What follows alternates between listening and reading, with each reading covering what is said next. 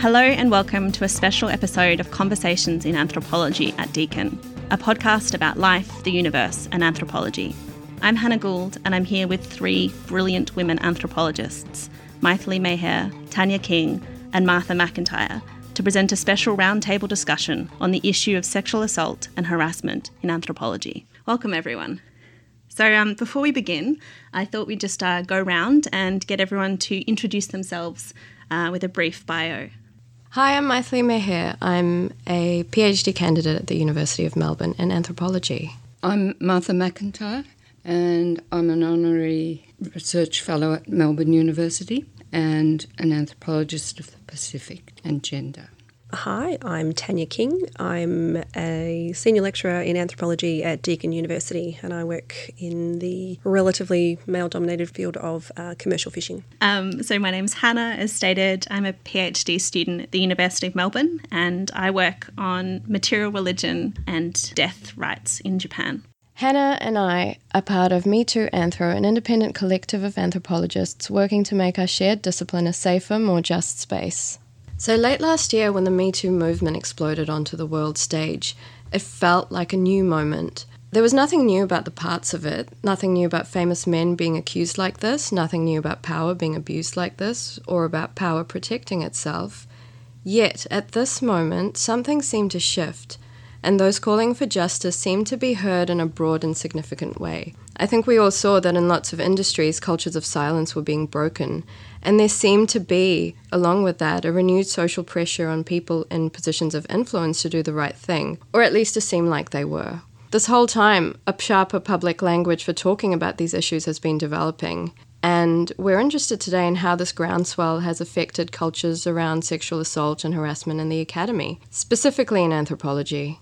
So, I'd like to start us off today um, by asking everyone to share a particular moment uh, in the last year or so, or perhaps earlier in your careers. Um, it might be something you read or saw reported or experienced in your work or personal life that connected with you, uh, that drove home the seriousness of the issue of sexual assault and harassment for anthropologists, and just to ask you what that moment taught you. So I've been thinking about this, and it's it's difficult to know with, with this with this question whether to I suppose, speak about particular experiences that have happened in an academic context or those that have happened in, in a more personal or, or in the kind of online world that we that Me Too has largely kind of um, emerged from. Um, so I, I, suppose there's there's a few different moments. Um, the recent kind of revelations about about how is, one mm. of them. Um, the discovery of a, of a woman who was murdered in um, Princes Park a couple of days ago, across the road from where I, where I used to live, um, was one of them. The Aziz Ansari story yeah. really resonated with me as well, um, partially because of the, the difficulty, the power dynamics, I suppose, kind of inherent in that case. Not just because um, Ansari is a famous person, but because he is a, a, man. And the familiarity of, of that kind of experience that the woman who, who wrote about his her date with him, how familiar that, that was. Yeah, I think probably a lot of people reading that story had kind of had that date before, or they'd had yeah, heard from a friend of that date about yeah. something that was not necessary. They just didn't know where the line was. And the difficulty of yeah. actually talking about those kind of you know hard to articulate experiences. Mm. Um, and there's a line where you know I've got friends where who, who had that date, and then it went on to, to very kind of deliberate and obvious, you know, rape and sexual assault and and um, and um, kidnapping essentially. Mm. But you know, a, a, lot more people have had that experience that, that only goes up to that line. And mm. so, why do we only talk about the line that you know that that point over the line, which is explicitly criminal, as opposed to everything that leads up to it, which seems like a, an important kind of you know set of foundational experiences that we should all be talking about. Okay, I'll be a bit more specific. My thoughts on this. When I thought about this question, I thought about two cases that I know of, not at my own university, but I am sufficiently friendly with the protagonists mm. at another university to be aware that things were very bad in terms of sexual harassment. This was sexual harassment of a I think at that stage of a postdoctoral appointment, and a senior academic who harassed her, who then, when she rejected his advances, lost her job. Mm. This can always be dressed up as structural adjustment to financial constraints and whatever.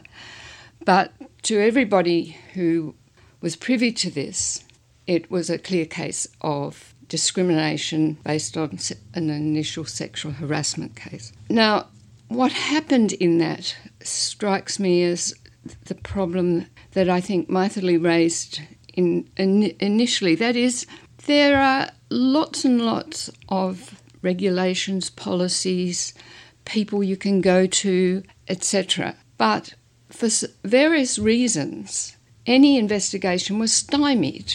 Mm. And it was stymied because of sympathy for this uh, academic, not sympathy for the young woman who, who had lost a job and, you know, may never choose never to continue in an academic yeah. career. I, even well, I think she yeah. did. I think mm. she did continue elsewhere, but I think that you know it raises that issue of if in a university setting a complaint is made, then how is it carried through? And there are a whole lot of issues arising from that that really annoy me. You know, that is, you know, that that unless the person who is harassed has steeled himself or herself or whatever uh, to really carry through this, it's like any whistleblowing thing. They are going to experience extraordinary opposition to at every stage.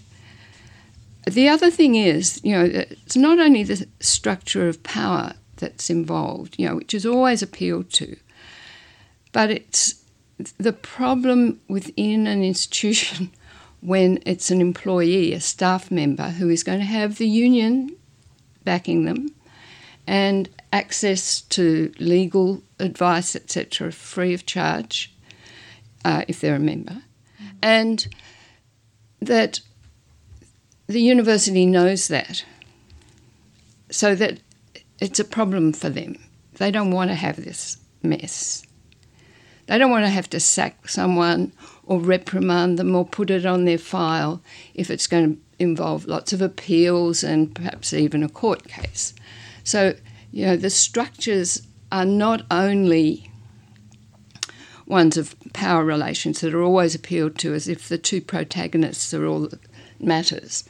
There are these other structures that mean that the university is going to protect its reputation, is going to try and play down any kind of uh, ruckus over sexual sexual harassment or any sort of bullying or whatever. I very much agree with your comment that you know there's the structure and the power structure we often talk about, but then it's as anthropologists it's perhaps odd that we don't also often talk about the particular culture of the university and what its interests are and, and, and kind of how relationships between people, personal relationships, often can affect how that structure works or doesn't work. Yeah. Can I also ask when we talk about the university in that case, as much as you are able to, who are sort of the positions or roles that end up executing this kind of resistance and resistance to justice, I guess? Well, it varies. I mean, I can think of a case at the University of Melbourne a long time ago where it was the professors mm, who right. who uh, were who kind of closed ranks behind a member of staff accused of sexual harassment, and on other occasions it's the legal people employ. You know, the university has a, a legal department, so I think it's unfortunate that the people who often get the flack are the HR people who are far mm, right. lower uh, down the, food chain. food yeah. chain you know, they're just carrying out what they're told to communicate. Look, and one of the one of the problems I think as well is that the language of the of the corporation of the, of the university is, you know, it's this exact positivist sort of language that requires facts. And well where did where did he put his hand? And where where was your hand at this point? And mm. and all of this you know graphic detail that is so contrary to the experience of, of sexual harassment that that women undergo and so I'm, I'm thinking of a, of a particular case at Melbourne as well um, where the the victim um, I, and I use that term because that has become the way that she sees herself some years later, um, was basically gaslighted into mm. by staff into believing that nothing really that bad happened, mm. that it really wasn't. Oh, you'll be fine you know, and, and, that she might have been a little bit crazy. As long as, as long uh, you know, as well as all of the questions about you know where did he put his hand and that sort of thing. It's also well, why did you why agree you to why did you put yourself in that situation what were you wearing what did you had you given off these signals it suddenly becomes in in in the uh, you know idea of gathering information mm. it suddenly becomes an interrogation into well you know did you also contribute to it? Which we know is victim blaming and completely which is what happens in the broader kind of structure of, of civil society yeah, so. And I think from like everything you guys are talking about already, it's stuff where if you haven't experienced something, say, you'll hear about these things happening informally, but you won't really have any sense. There's no sense of transparency of what these processes are and how they work and how they have worked for people before because those incidents are often accompanied by what are they called? Non disclosure sort of yes, statements and things like that. or if not, if not yes. official non-disclosure, then a culture of silence. Yeah. Where no one's quite sure about how much they can say yeah. or what they should say or if they should say. Exactly. And you feel that in your body when you go to sort of say something that's has been unsaid or feels unsaid. You feel that sense of like fear and oh god, what's going to happen if I cross this line? yeah. what's going to happen to my career and i you know i often wonder and i was talking to a friend about this yesterday about at what point do you no longer worry about your career yeah. Is there that point? About six Does months out from retirement. I mean, this is, I mean, this is one of the interesting things. And then do you have leverage?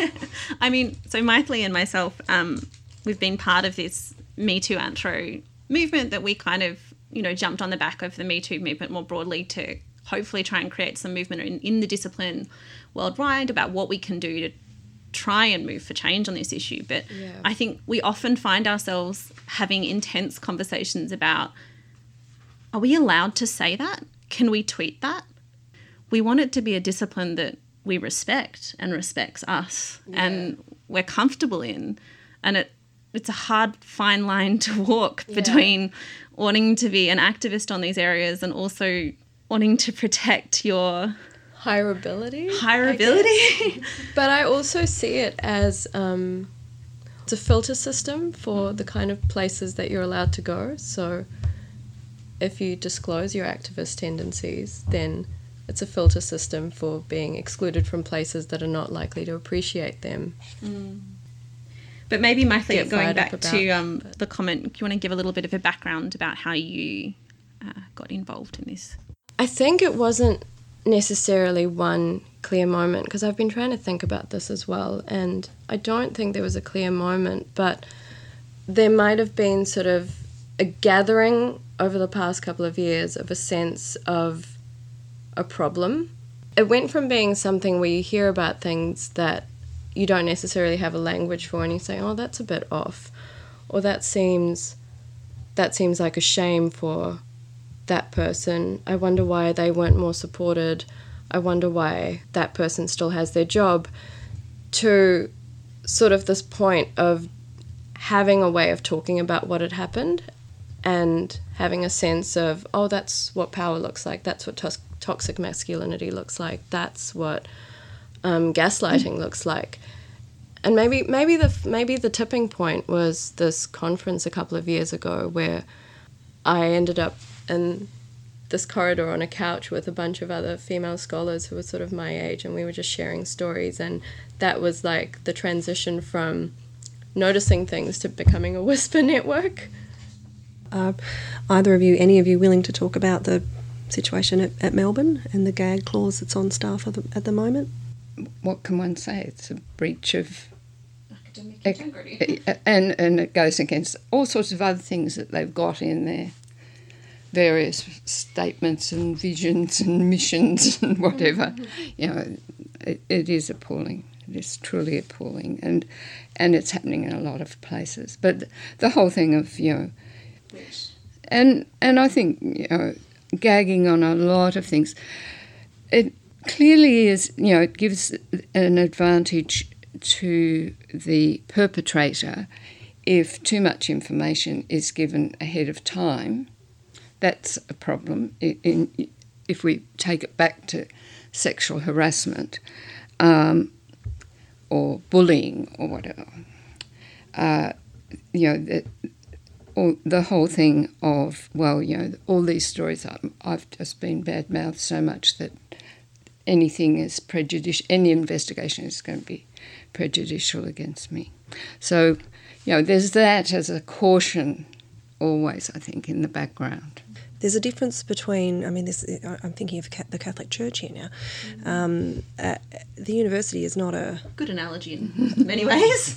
Long you know, historical uh, institution yeah. with rituals and rites and. Yep. Dominated by men. Who, who believe men. they are above the law. yep. Perpetrators getting shuffled around. They've got the same robes Promoted on. up you know? mm-hmm. instead of out. Mm. Yeah. The university is not the police. It's not the law, it's not the state. And so I can understand, you know, the police putting a gag on, on discussions about, about things to protect the, you know, the, the rights and, and whatnot of all, all people involved. But um, that's, that's not the role. Except if it involved something like sexual assault. So that the university can say, sorry, this isn't our business, go to the police. Mm. And if you've gone on to Me Too anthropology and said, this person mm. did this, this, and this, other people respond saying, oh, yes, he did it to me too, uh, you have prejudiced the case. What, can I ask what then would be the appropriate or the most effective way for someone to pursue a case. Sorry. Well, perhaps we'll get to that. Well, perhaps we'll get to that. But I just want to say, I think one of the interesting reasons for why the Me Too movement kind of arose, and because is that you know we talked about going to the police and going to the university, but there's so many cases in which it doesn't feel appropriate, or you don't know who the authority is to go to, yeah. or so my own personal story, and I haven't really talked about this previously, is that I was in a situation with someone who taught me anthropology very early in my undergraduate career, and he was a male. Um, he was my one of my instructors at the time, and um, we were in a situation we were in a different country, overseas, and we were outside of the context. He was no longer teaching me. He had, however, written me a reference, and therefore I felt indebted to him. And he made very inappropriate advances towards me, including trying to get me to stay overnight with him in his hotel room. And I didn't really understand what that was at the time. And it took me many years to work out how inappropriate that was, um, mostly through talking with other, you know, um, other people in anthropology. But also, I don't still don't know in any way what the appropriate means of recourse would be for that because we're not at the same university and we're in a different country and it didn't cross that line as would be said. And so i think part of the me too where that came in was the idea of all these kind of cases where there really was no judge and jury around these things. There's no structure that you can necessarily turn to. It's just this as you said, whisper network, Mythili, where it's like, oh, by the way, if that person ever turns up to a conference presentation that I'm giving, I need you to remove him from the room because I don't feel comfortable with him in the room. Or um, can you make sure that any female PhD student um, who's applying for him to have him as their supervisor, can you make sure she's told? Yeah.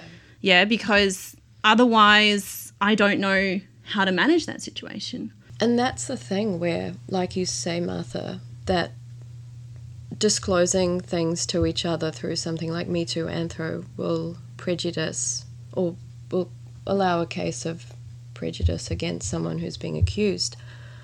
Um, But it also has the potential to, to protect.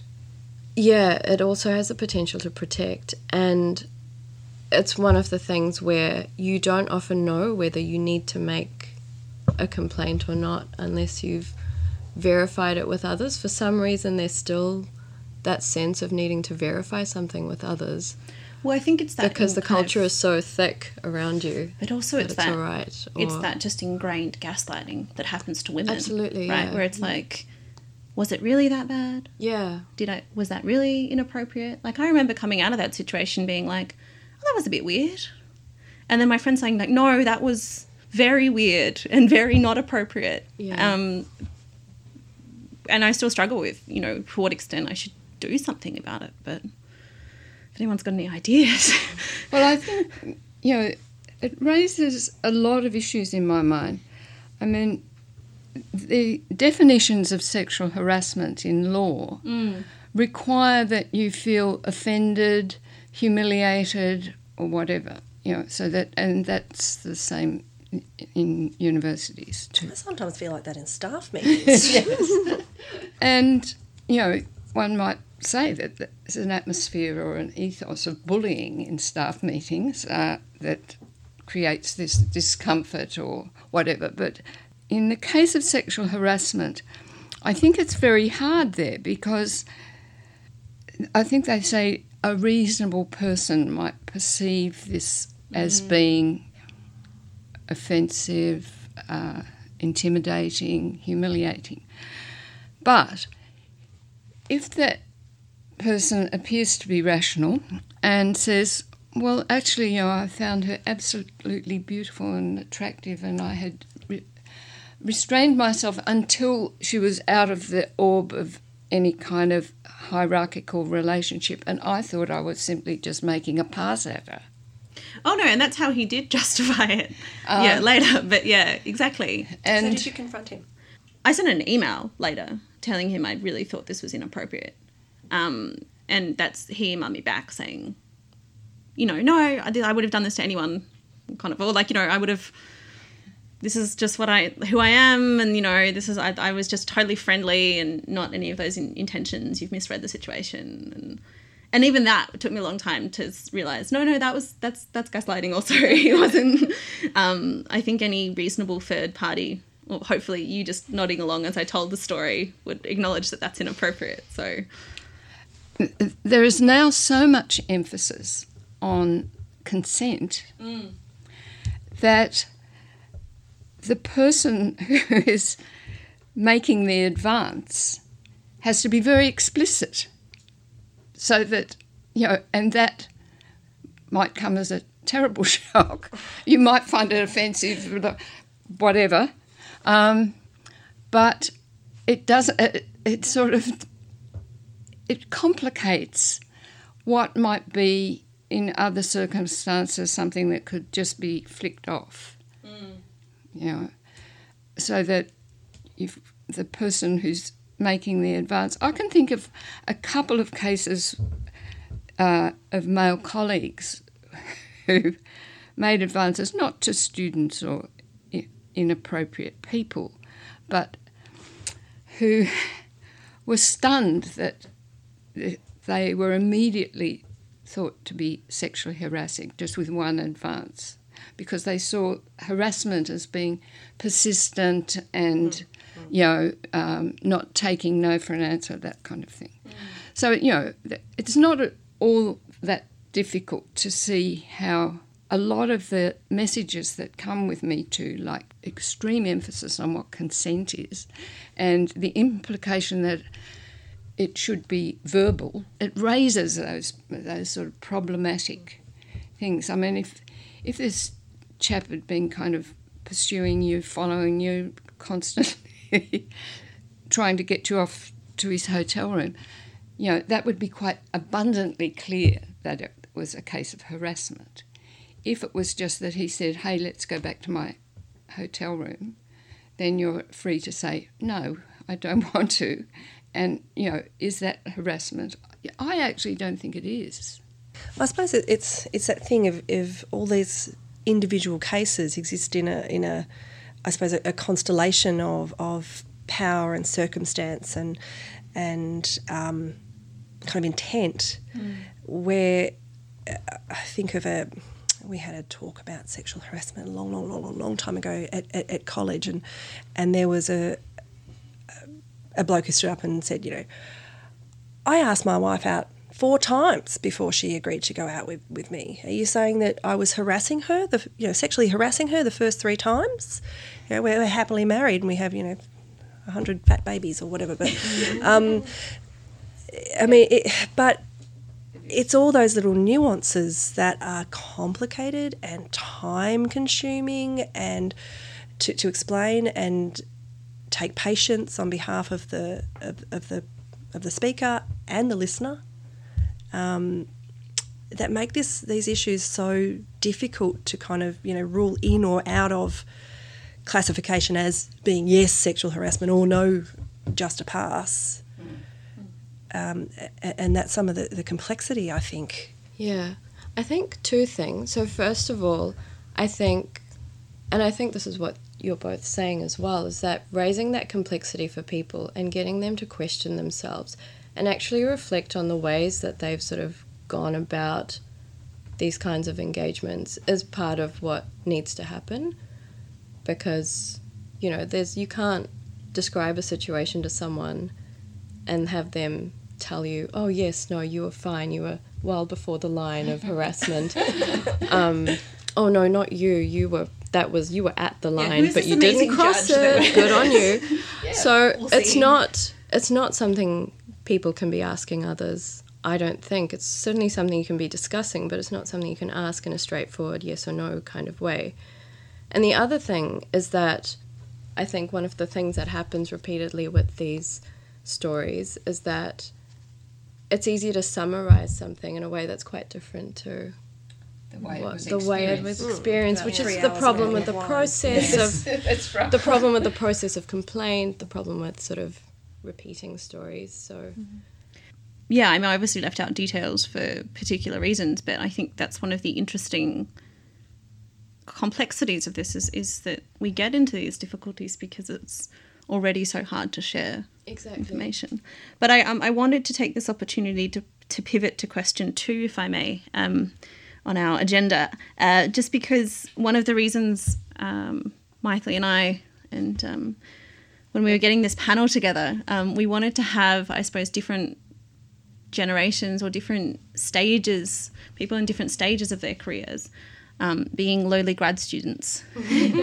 um, and and to ask you, um, Martha and, and Tanya, being you know above us in the academic food chain somewhat, about how um, how the Me Too movement fits in to your kind of understanding of a broader historical uh, drive for change in the academy and outside of it, and what are some of the things you may have been surprised of or intrigued by, or even maybe rubbed you the wrong way about that kind of movement. I know, Martha, you mentioned changing ethics around consent and trigger warnings and that sort of thing. But is there anything reflecting on kind of your experiences that, that might want to mention about these kind of things? During my career is the period when ideas of sexual harassment were introduced into universities and into the legal system, etc and workplace legislation. So, you know, for, for me, that was new and it certainly altered things then. That was in mostly in the 1970s, but particularly in the 1980s when these things kind of were solidified. I have very mixed feelings about um, Me Too for the reasons that I think the whole trajectory of setting up uh, legal c- constraints, employment regulations, etc., has gone in one direction. And I love Me Too because it just says, I, am going to out this person. But of course, as I've pointed out, saying that means it undermines all those former ways of dealing with sexual harassment. What worries me is because the law is a much stronger and uh, long lived institution that might easily just make Me Too into it'll sideline it because it'll challenge, you know, maybe Harvey Weinstein will just able to say, Me Too has been so prejudicial that I can't get a fair trial. But on the other hand, it means that public humiliation of that sort is more likely to stop it, to stop that sort of behaviour. You know, if you think your name's going to be all over, like Giovanni de Cole must be thinking about how at the moment, then perhaps it might constrain some of those behaviours. So even if it's just a blip and it goes, it's been a good blip. And uh, it's been a good blip. um, so I think it is a, a new iteration. It's taking it in a very different direction from the ways in which it has cumulatively built up over the last 30 years or so. My kind of concern, or maybe it's a lack of faith perhaps, that even people who are publicly named and shamed and become known as bad apples or difficult personalities, if we're being euphemistic, or, you know, serial abusers, if we're being a little bit less euphemistic, that that that public persona or reputation will be enough that they won't get hired and they won't be part of research grants and they won't get publications because no. my, my worry is that the me too movement only really has effectiveness if that outrage does something, something. Yeah. yeah no i don't think it will mm. i mean I, i've seen too many people who are considered too productive too important internationally bring so, in too many research grants. grants yeah. Uh, you know, they might try and constrain them in some ways, you know, say, oh, well, you can't teach, give them more free time to write their research papers. Um, and, but I think. Uh, you have to laugh because otherwise you'll cry. I think, that, well, that's certainly, I know that that's happened in two cases. You know, they've been removed from teaching responsibilities, you know, it's almost enough to make you want to go and sexually harass someone. Mm. Mm, sounds but, a great deal. but no, I don't think it's enough at the moment mm. because of the whole corporatisation, the ways in which uh, your value to the university is calculated. And if you are a mere postgrad or junior member of staff and you don't have any grants, you're dispensable in a way that a professor or a person higher up the chain is less dispensable. But we're talking all the time about this power imbalance. I'd, I'd just like to bring it back to the fact that uh, most sexual harassment is in universities is between students. Yeah. Yes. And yeah. so that as anthropologists, we should then be looking at what is it about that environment allows that. What is that culture? I hate using that word. Says now, yes. as an anthropologist, it's so misused. You know, just I, I was wanting wanting to reflect on me Too in relation to that kind of trajectory of, of feminist movement and, and to me, it, it, it is pretty lovely. It's, you know, it reminds me of, of sort of mid 90s second wave feminist rage. and as somebody who teaches, you know, young women, um, that's really exciting to see because in the last few years, you know, since I've been teaching, there's been a, a, a large cohort or, or, a very disturbing cohort of, of young women who are of that I'm not a feminist, you know, I don't need feminism right. because that I've found really disheartening. So to see Me Too and this kind of uh, what I see is a looping back to whisper networks and, and, an attempt to support each other and to believe each other and to find new ways of talking about things that are really fundamentally difficult to talk about is really encouraging. I do think that there there will be a backlash, like we saw with second wave feminism, yeah. um, and, and, we see it now. I mean, within the university, we David and I were at a, a seminar not that long ago where um, it was fairly apparent that the Me Too um, movement was seen as a threat, as a witch hunt. Wow. I'm sorry, but can um, we can we all just the words witch hunt used in relation to the Me Too movement have to be the most terrifyingly ironic and disturbing inappropriate inappropriate yes. metaphor. Yes. Using a term of the persecu- persecution of outspoken women historically. But you can't you can't gaslight a Facebook post or a, or a, blog or an online forum into disappearing into the ether in the way that you could in the 90s. You know, Helen Garner's sort of sort of story. Um, and, and, that's that's probably the thing that gives me the most hope is that the the format and that Me Too is happening in um, makes it more difficult to ignore. I think you know, in the 90s or the 80s, certainly, you know, would we have even heard of Aziz Ansari? You know, had the opportunity to read a letter from his his date. We're keeping receipts now. Yeah. Damn straight. right on. yeah, we were joking the other night in our Me Too Anthro Twitter about how we're like bringing our pitchforks, polishing our pitchforks, and how the pitchforks might look like a revamped sort of theory and practice of anthropology. And speaking of that, you know, as people who teach anthropology and supervise and mentor students, I imagine that there's like, like you say, there's this, this moment has allowed you to put that message forward in a different way about feminism. Uh, but what other messages do we want to be communicating to younger generations of scholars, and how do we want to be supporting students? There is in anthropology specifically um, we have we have the field, this mythical place where you go off and you become an anthropologist, and there is still this huge amount of reverence and and mystique about doing field work, um, and.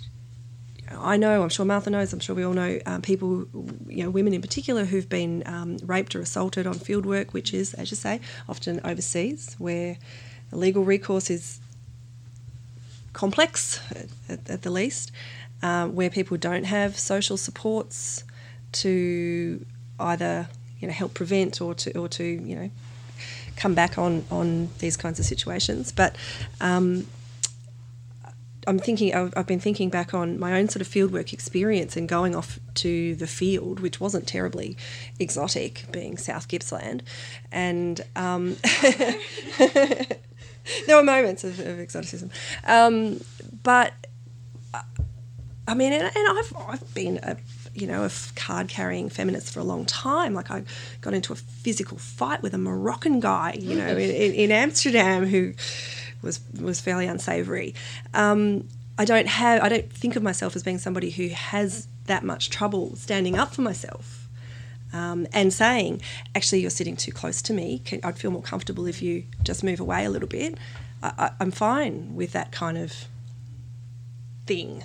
Um, but in the field, I found myself kind of permitting and not reacting to or tolerating certain kinds of kind of infringements that um, I wouldn't normal that I would normally have just been like, nah, because I was in the field and I didn't want to, you know, put my key informants offside or upset the locals or, or do anything that might jeopardize my um, my chances of making it work. It felt really do or die, and and I really vividly remember one night at the pub um, where one of the local women kind of intervened and said, "Honey, you need to tell him to back off," and it was like, oh.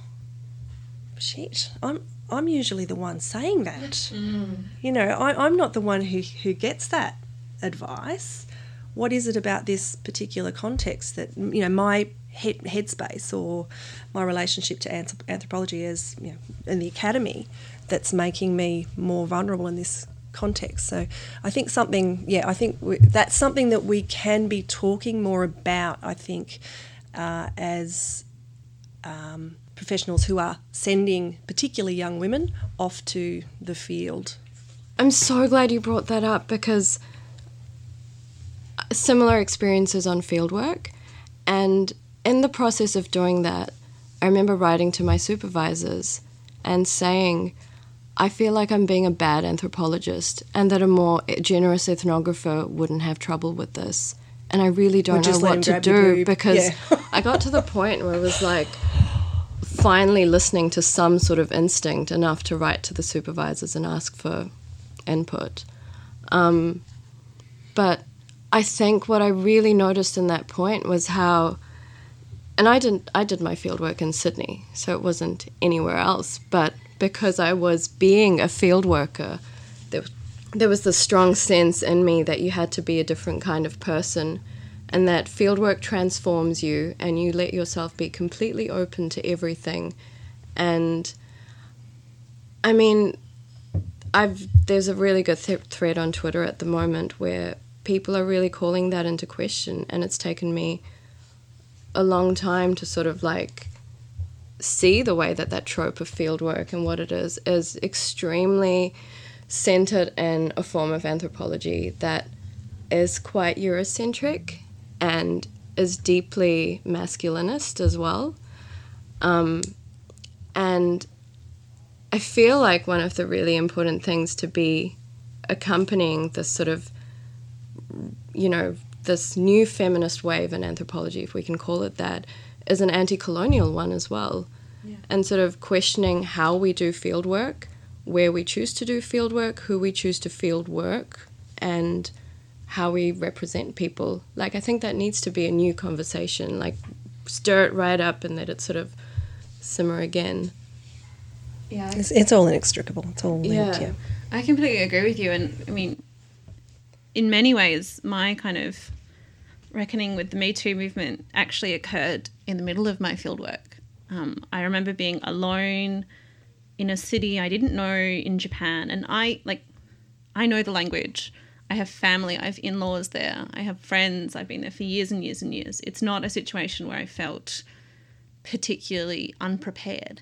Um, but I remember being alone in a cafe, and it was just as all the Harvey Weinstein allegations were coming out. And there was that period of about a week where it was just like, name a famous man. Yep, him too. Like it was just felt like every day it was like you open the newspaper, I was like, yep, and also that person, and also that person. And um, I had just agreed to live in an apartment for free that was being lent to me by an informant in the field who was a, a man who was a president of this company. Um, and I thought, excellent free accommodation. I'm going to save up. It's great. And I just remember sitting there thinking, I've got the key and he's got the key. And I actually don't know anything about this situation or what I'm in. And I always assumed Japan was, you know, one of the safe countries to do field work in, as if there's this kind of division. As if, as, yeah, as if, yeah. as if, like, you know, it can happen every anywhere, obviously. And I never, I just thought, I never thought about being a woman in the field and having to take precautions in that way. And I just felt so naive and so, you know, that there, it had been assumed that my fieldwork was safe because I had that experience in the culture, I spoke the language, and then I wouldn't have to worry about those kind of things because, you know, some people um, in in our PhD training, they go and do the you know fieldwork in dangerous places course, right? And they teach you all these things about how to, I don't know what they teach you. I haven't done the course. Probably how to either. suture a wound. I don't, know if we, I don't know if we can speak to it because we. I, don't have- I, I mean, it sounds like an amazing course, but I just thought, why didn't we all do that course? Yes. Why? Yeah. Why? or a version of it at least. yeah. Why? Why was fieldwork presented t- to at least most people like, oh, that's you'll be fine. Being a single female in the field, I didn't kind of just clock the idea that maybe I needed to be aware of it, and it was kind of shocking when I realized, oh wait, actually, this is a thing, in a way. Yeah.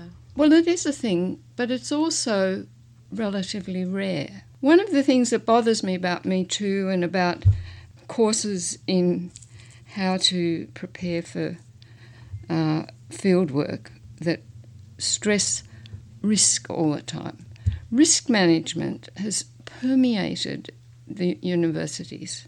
They, the, ethics forms that one fills in are not about ethics at all. They're mm. about risk, and they're about legal risk to the university above everything else. So, which you know means that they can say, "Well, you know, we we told her, you know, she had to do this, that, and the other, and it's her fault that she was attacked because we had all these risk management strategies down in her ethics form, and she obviously didn't adhere to them. But on the other hand, you know, when I was thinking about preparing students, etc., for risk, I thought, okay, I have now in my career supervised over 50 PhDs. I know of one case of sexual assault and another of rape that occurred to the person when they were doing after they'd graduated. What is the level of risk compared? Because it seems to me we're clustering risk all the time. There's that. The other thing is reading some of these courses, including one that was sent around or a link that was sent around from an American university. It seemed to me very odd that as feminist anthropologists, throughout that, the person was constructed as vulnerable, not as an intelligent, capable person, but as a vulnerable subject. And that's, of course, you know, we, that's what we get in the ethics proposals is all of the people we're going to interview are these incredibly vulnerable people who we might dupe or upset or whatever we might do to them. And th- I think, in my experience, I, and I've worked on sexual har- harassment, I've worked with victims of torture in anthropological research. I didn't see them, they didn't come across as vulnerable. They volunteered, they wanted their story told. They were kind of in their Me Too moment that this was the opportunity. They were not constructing themselves as vulnerable subjects that I was exploiting. And I think feminism, surely, if anything, has tried to overturn that view of femininity as essentially vulnerable, particularly vulnerable to uh, sexual assault, to sexual harassment, to attack, etc. So that that bothers me. I'll take an example from my own fieldwork. I'm going to work in Pakistan. I have am working in a remote desert community where women are in purdah. How do I dress? The temperature gets up to about 46 degrees every day.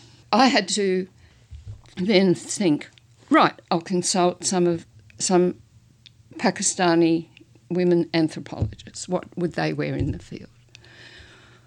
What is the person who's going to be doing a lot of the translating and interpreting for me doing wearing in the field?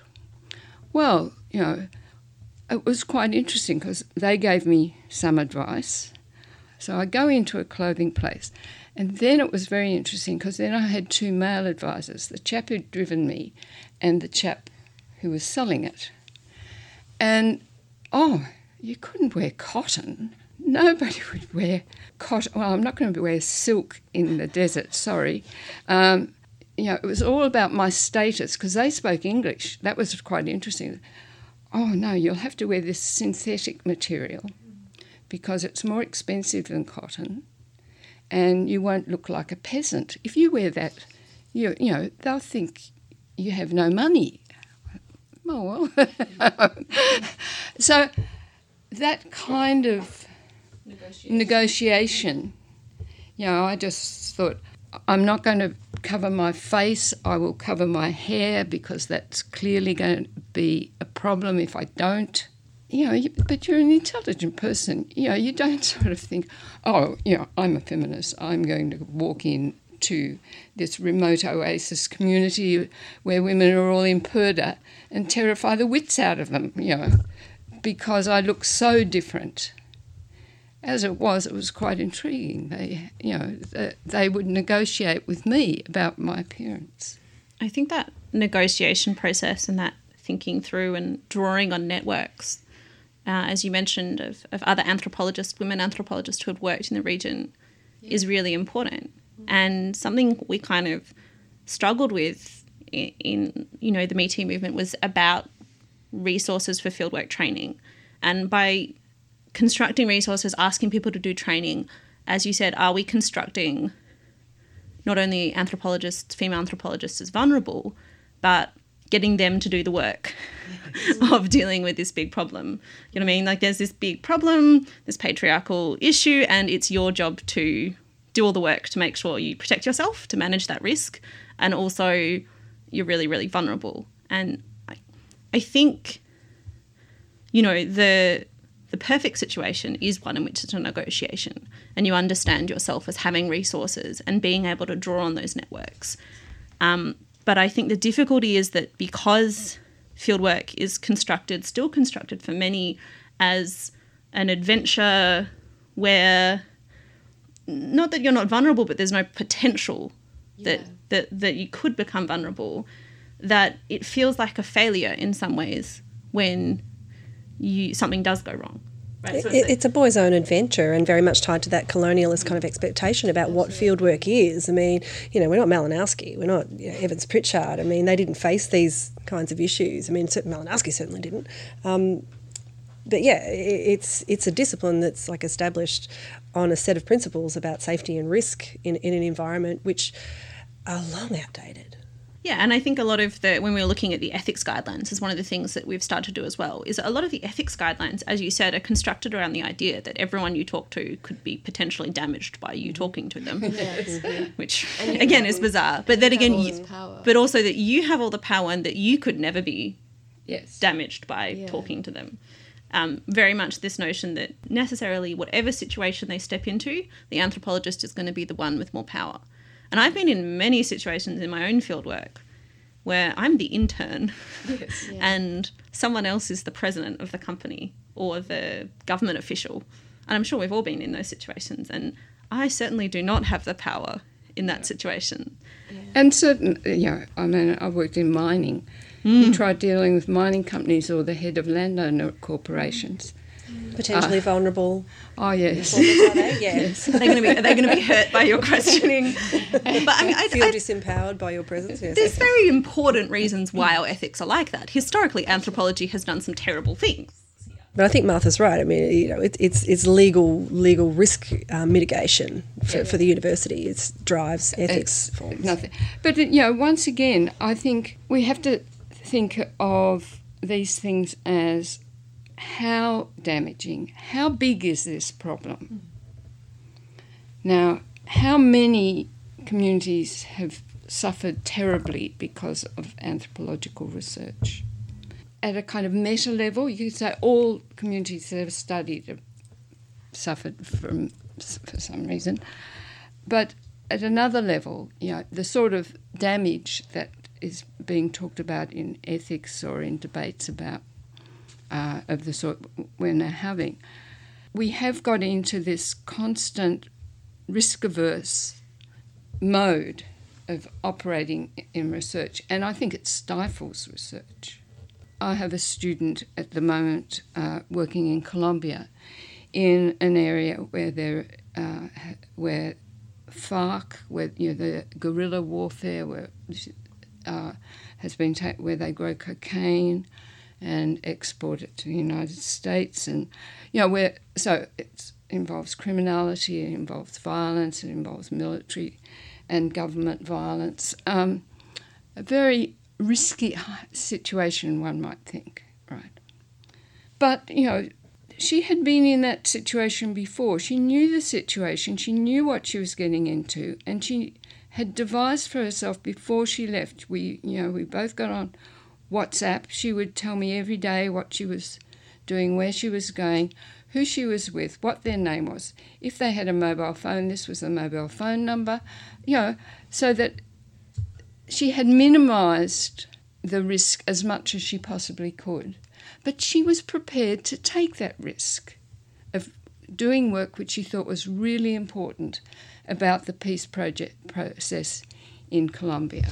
Would you have set up those same safeguards for a student working in Sydney? No. No, I wouldn't. I, you know, I would think that they would be capable of negotiating Sydney, and that there, you know, that there would be, if they were attacked, you know, there's police stations in Sydney. There's not in Cauca, you know, so uh, that kind of thing.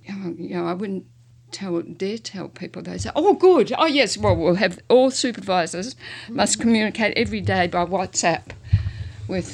Mm. So maybe it's a perception of risk as, as Yes. well, which I think is partially being addressed by the Me Too movement. It, it, and it's not about, to me, it's not about depicting anthropology students or PhD students in particular as being vulnerable, as, as having no, I, dare I say it, agency, no capacity to kind of stand up for themselves. But it's about having a conversation that acknowledges the kinds of risks that we don't talk about in, in just our everyday life. Um, you know, much much less this kind of strange liminal space that we call field work. Um, and I think there needs to be a balance there between being realistic and going in with your eyes open and um, a- and kind of caving, I suppose, to the kind of bureaucratized kind of um, version of, of ethics that the university would have us um, adhere to, um, and actually kind of fostering these relationships and these con- conversations, that negotiation that we are talking about earlier, that gives students in particular the language with which to talk about potential risks and supervisors as well so that you know a, a- young woman in Sydney is vulnerable in a way that I mean you are vulnerable in, in a way that we've that we've been talking about I suppose and kind of stepping back or, or not allowing ourselves to be silenced by the I suppose objective perception that like well she's not in Colombia dealing with drug mm. lords. I, I think that's an a tempered kind of cautious conversation that it's worth having hmm. I suppose Okay. Yeah. And I think there's also, I mean, one of the things that's so clear across the board within like academia, but other institutions too, is that there's this bureaucratization of processes. And that's where sort of the ethics committee comes from, and it's sort of lean towards covering the university if anything goes wrong. And that's what, that's certainly what a lot of these sort of risk prone training and things can become this sort of blanket we must call people this now rather than this. And you know i think those things have their place but i feel like what we'd like to do is operate kind of above or around that and sort of just maintain a focus on these tensions and fluidities of power and vulnerability that happen as a part of all interactions and that are certainly a part of fieldwork so it's not necessarily that the fieldworking anthropologist who's a female or who's trans or is brown studying in a predominantly white society is necessarily vulnerable as their character, but there are situations that emerge in which you are vulnerable. And I think that that document that we prepared is just trying to prepare you for what happens if that goes on because not you know not all supervisors will be able to tell you what to do in this country in this context if this happens you don't know the contingencies that are going to crop up. I arrived in the main, at the mainland port, where ready to go out to my field site. Right? So I had to stay in a hotel. I had booked the hotel. There was only one place. It was a guest house. There was only one place in this small town, Alotau, in Papua New Guinea. I arrived there and they say, Oh, we don't have your booking. No, you can't stay here. I knew nobody in that town. I went up to the uh, administration and said, Is there anywhere I can stay? No, we can't, we can't help you, sorry. Do you know anybody? I'll maybe go and talk to the Catholic priest. I go down and talk to the Catholic priest down at the church. Is, do you have uh, somewhere I can stay? Uh, you know, meanwhile lugging my backpack, etc., in very hot weather. And he said, No, I'm sorry, we don't have it. We used to have, you know. So I'm standing out there in the middle of Alotau, a very small town in those days in 1979. And I look up and I see this white face man. I thought, okay, I'm going to go and ask him if I can stay at his place. Now, if if I were to say to someone, what would you do if? Oh, well, I'd wait until I saw some white face and walk up and say, excuse me, can I stay at your place tonight? I mean, honestly, you, you, you can get desperate. You can um, not have any alternatives to behaving. You know, you cannot plan for every risk. That's the point. point, and I think a lot of this sort of the way in with which ethics things have blown out, the way in which preparation for field work's blown out, the way in which all these vulnerabilities, and then when it comes down to the nitty gritty, you're not in one that's been predicted, and you have to go on your gut feeling, on your intelligence, on your self confidence. And sometimes you can't say no. You know, I'm a this work in Pakistan. I get out to the field, the field. Uh, it's a big project. I'm just a little person in it, and I discover that in order to go to these villages, I have to have two armed guards all the time. This is the law because we are in a region which has roaming bandits. Interesting to get that through the ethics process yes. days. I've got a wonderful photograph of me with Hussein and Ali with their bandolier of, of you know, ideal fieldwork circumstances. I mean, honestly, well, what could I have done then? I think maybe a lot of the conversations we're having here is the kind of, if not the failure of those systems to provide the adequate preparation, then just the importance and the support that is provided by informal mentorship and conversations between colleagues uh, and whisper networks and um, having these kind of conversations with your supervisor and other students so that you have the self confidence and resources um, and on that note, if I may to make a move towards wrapping up the conversation, um, I thought it would be nice, as always, to try and end on a somewhat hopeful note. Um, and to go around the table and ask people what do they hope to see from what's been happening and stirring in the wider world? Oh, goodness me. Um, look, ongoing conversation, I think. Uh, I think just continuing to have these, you know, like Mythili was saying, these, these fluid, difficult, complex conversations. And I suppose if, if anything, um, uh, you know, conversations which often can't be scripted. Um, and but continuing to carve out very deliberately carve out spaces where these conversations can be had I think is, um, I suppose, a way of ensuring that there is at least the potential for the conversations to be ongoing um, without necessarily scripting what they entail. I don't know. I think I'd like to see some quite dramatic changes in the way that anthropological research is conducted. This might be coming at a sideways thing, but I think the whole movement towards, I think they usually refer to it as decolonisation of the subject, mm. of the discipline. I would like to see universities allowing and enabling people from the countries in which we as folk here want to work in, so that there there are many more students from those places coming. I would like to see all fieldwork in done in collaboration. I would really love to see changes that enabled the discipline to open up so that that subject object was cha- was just changed. I think that's this is kind of utopian, yeah.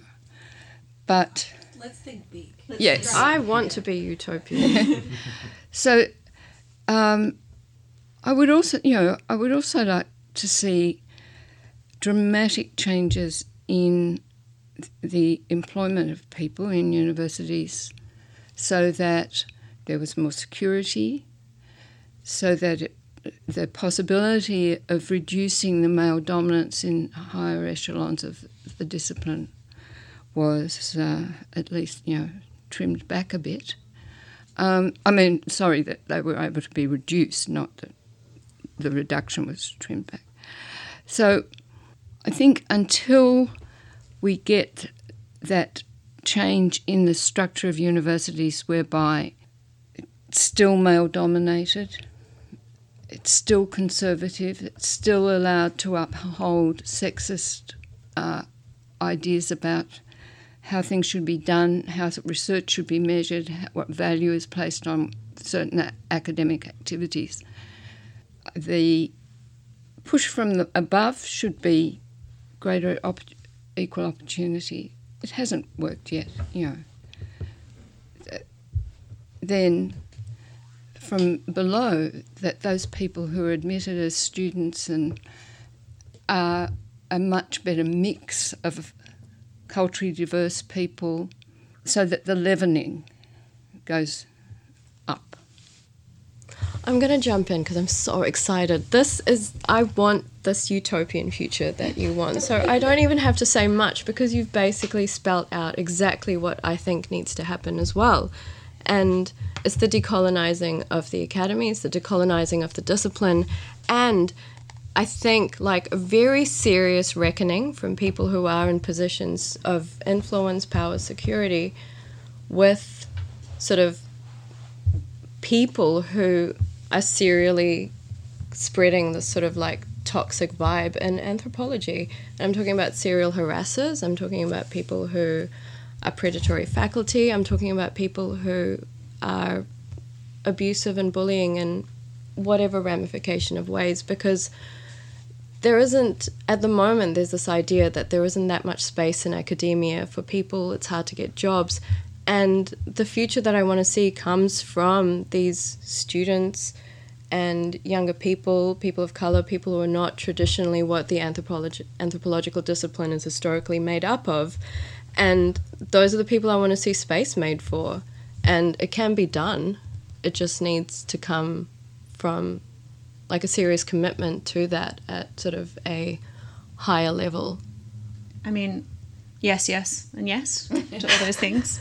I think if I can add anything at all, it's that I hope to see that the empathetic, compassionate listening skills that we're supposed to be so trained at um, applying in anthropology, maybe we need to turn them towards ourselves and our colleagues, and particularly the people who have less powerful, more precarious positions within the, within the academy, so that we can, you know, listen to their stories and their opinions with more empathy and compassion um, and understanding.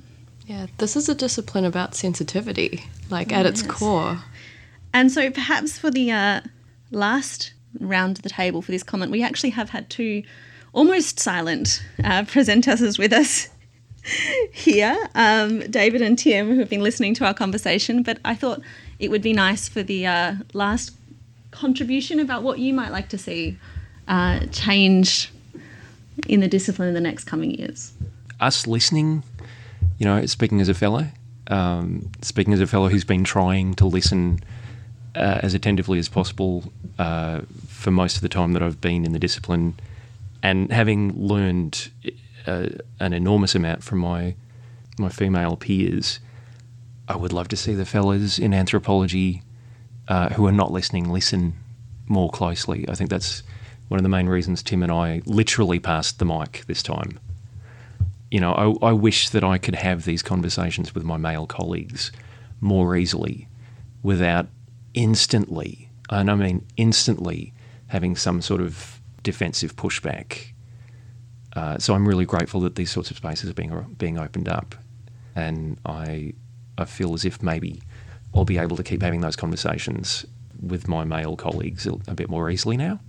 You know, listening to this conversation, especially where we started, was about where we first started thinking quite hard about these issues, and I uh, had some undergrad experiences, and, and, and friends of mine had undergrad experiences that made me think about this stuff. But really, it's been in the past few years being looped into some of those whisper networks and discovering that I'd been oblivious to things going on uh, around me where I was a postgrad student. And I, uh, yeah, I just uh, I firmly support, I guess, that as a as a way through. And I've brought that up with other colleagues, uh, especially male colleagues, and there can be a lot of pushback to that. Like, you know, we shouldn't have gossiping um, as a mode of social justice. But uh, I actually, I think I've come down on the side of well, uh, it's actually a productive way forward to other kinds of changes and I, can I just add what a, a, privilege it is to be one of the fellows who's admitted now and then into the Whisper networks, who's trusted enough to be um, present in these conversations without the conversation having to be sort of hushed and cut, cut short. So, and also thank you to all of you for letting me and Tim sit in. So, thank you for joining us for another episode of Conversations in Anthropology at Deakin, a podcast about life, the universe, and anthropology. This episode featured a conversation between Mythili Meher, Hannah Gould, Tanya King, and Martha McIntyre. If you'd like to get in contact with any of us, uh, Mythili, how can you be reached? Probably on Twitter at TY T H I L Y, but also by email. I'm sure if you Google me, you'll find that. Uh, you can follow me on Twitter at HRHGOULD, or similarly, Google me up. Google. Google, Martha? I don't know. I suppose contact me through the university, or I imagine I'm contactable by Google. I have a, an account there. A pigeon or pigeon post. Smoke. Yeah. Don't talk to me. if you'd like to learn more about the Me Too anthropology movement, uh, please visit metooanthro.org or follow us on Twitter and Instagram at metooanthro, one word, no spaces. Uh, we will be convening meetings, labs, and panels at ASA and AAS conferences in Oxford and Cairns this year, and we'll be working behind the scenes to take other actions. And we'd really love to have you involved. The more voices, the more diverse voices, the better. You can also email us anonymously if you wish at metooanthro at gmail.com. Conversations in Anthropology at Deakin is a podcast produced by David Boarder-Giles and me, Timothy Neale, with support from the Faculty of Arts and Education at Deakin University. If you'd like to learn more about the podcast, you can find us on Twitter. I'm at TD Neal and David is at DH Border-Giles. Or you can find us at blogs.deakin.edu.au slash anthropology.